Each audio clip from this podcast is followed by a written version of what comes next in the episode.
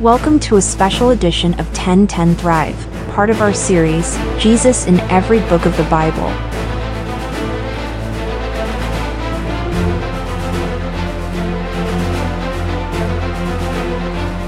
In the heart of ancient Babylon, amidst its hanging gardens and towering ziggurats, a story unfolds. A tale of dreams and destinies, of power and prophecy. Under the reign of King Nebuchadnezzar, Babylon was a city of wonder and fear, where gods were invoked and destinies were written in the stars. Yet, one dream would challenge the might of magicians, the wisdom of sorcerers, and the knowledge of astrologers, calling forth a truth far greater than any they had known. It has been a day since I have told you of my dilemma. Tell me the dream and its interpretation, or face the gravest of consequences. O king, live forever. Tell your servants the dream, and we shall reveal its interpretation. Am I surrounded by imbeciles? I will not tell you the dream. Is it not enough for me to tell you that my spirit is troubled? If you are as good as you profess to be, tell me the dream and its interpretation. If not, what use are you to me? Be reasonable, your majesty. No one can read the mind of the king. My mind is set. If you cannot reveal the dream itself, how can I trust your interpretation? Fail. And that will be it for you. I will rid this land of every so called wise man. Charlatans. The whole of you. The wise men in the king's court retreated from his presence, defeated and deflated.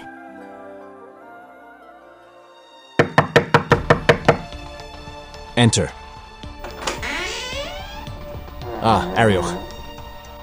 Daniel, the king has decreed that all wise men be executed. This includes you and your friends. And his reason? He has had a troubling dream, but he cannot recall the details of that dream.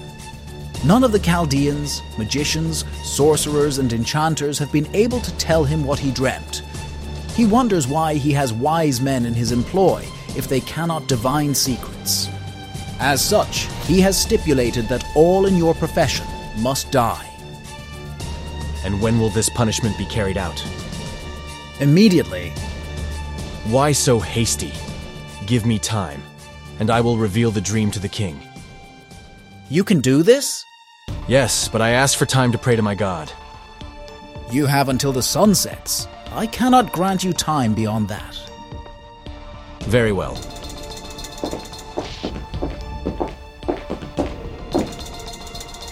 My friends, the decree from the king is grave. All the wise men of Babylon are to be put to death, and we among them, for none can reveal the king's dream and its interpretation. What can be done, Daniel? It seems our fate is sealed. Is there no one in all of Babylon who can unveil this mystery? There is one who can, the God of our fathers, the revealer of mysteries. Our hope lies with him. Then we must seek his mercy. What do you propose? We must pray. Pray that the God of heaven will show us compassion and reveal this mystery, not only to save us, but to glorify his name among the nations. O Lord, God of our ancestors, hear our plea. You have delivered us from captivity, and now we face death for matters hidden from our understanding. We seek your wisdom, not for our sake, but to reveal your power and mercy. Grant us your insight, O God, that we may understand the king's dream and its meaning. Illuminate our minds with your light, that darkness may flee and your truth prevail. Show us your mercy, O Lord, that we may continue to serve you and declare your greatness to those who do not know you.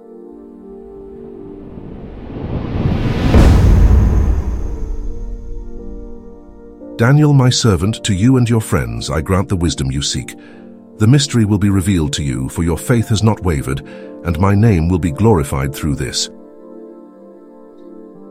We thank you, O God of heaven, for your unfailing love and your mighty power. You have not abandoned us, and we will declare your greatness, for you alone are God. In the quiet of their dwelling, with hearts united in prayer, Daniel and his friends seek the mercy of the one true God. In his faithfulness, he answers, revealing that which had been hidden from all, including the king. Daniel sends word to Arioch that he is ready to respond to the king's challenge.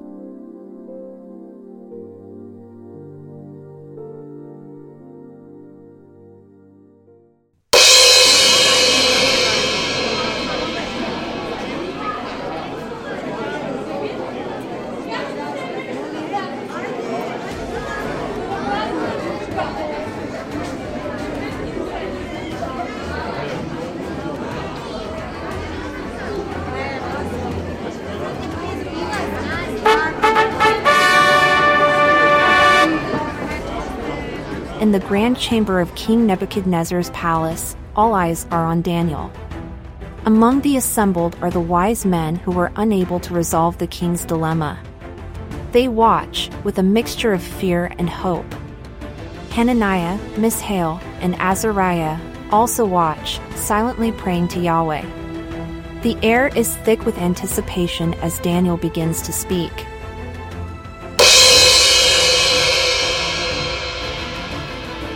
O king, the dream sent to you by the heavens is both a vision and a prophecy, unveiling the course of kingdoms and the destiny of empires. Hebrew, you better not waste my time. Go ahead and speak. Let not a detail escape your lips. In your dream, O king, you saw a statue, great and splendid, standing tall under the sun. Its appearance was magnificent, but its composition was of various materials.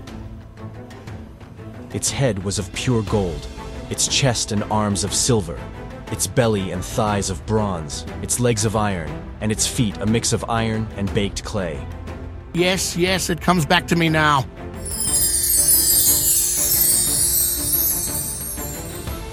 And the meaning of this, Daniel?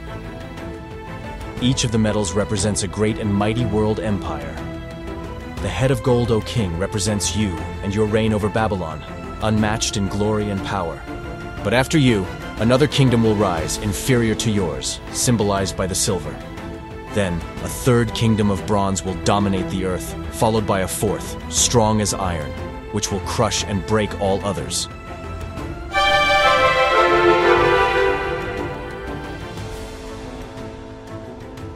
Yet the feet and toes, part iron and part clay, speak of a divided kingdom strong, yet brittle.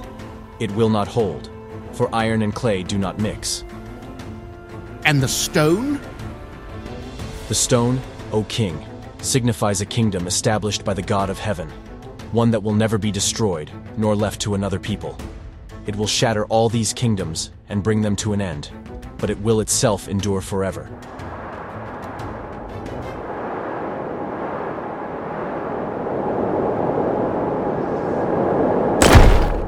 Yes, this is my dream, and that is a sensible interpretation. Well done, Daniel.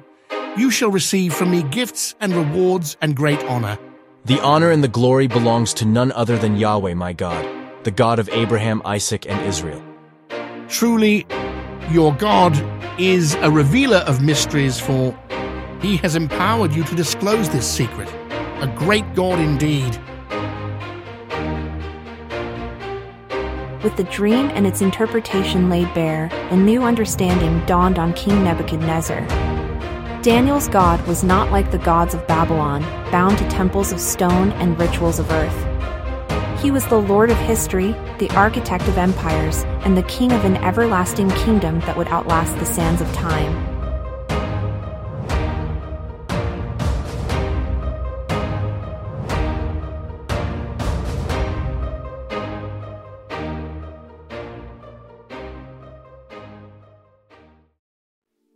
Almighty Elohim, thank you for revealing this mystery to me and enabling your humble servant to testify of your greatness in the congregation of the ungodly.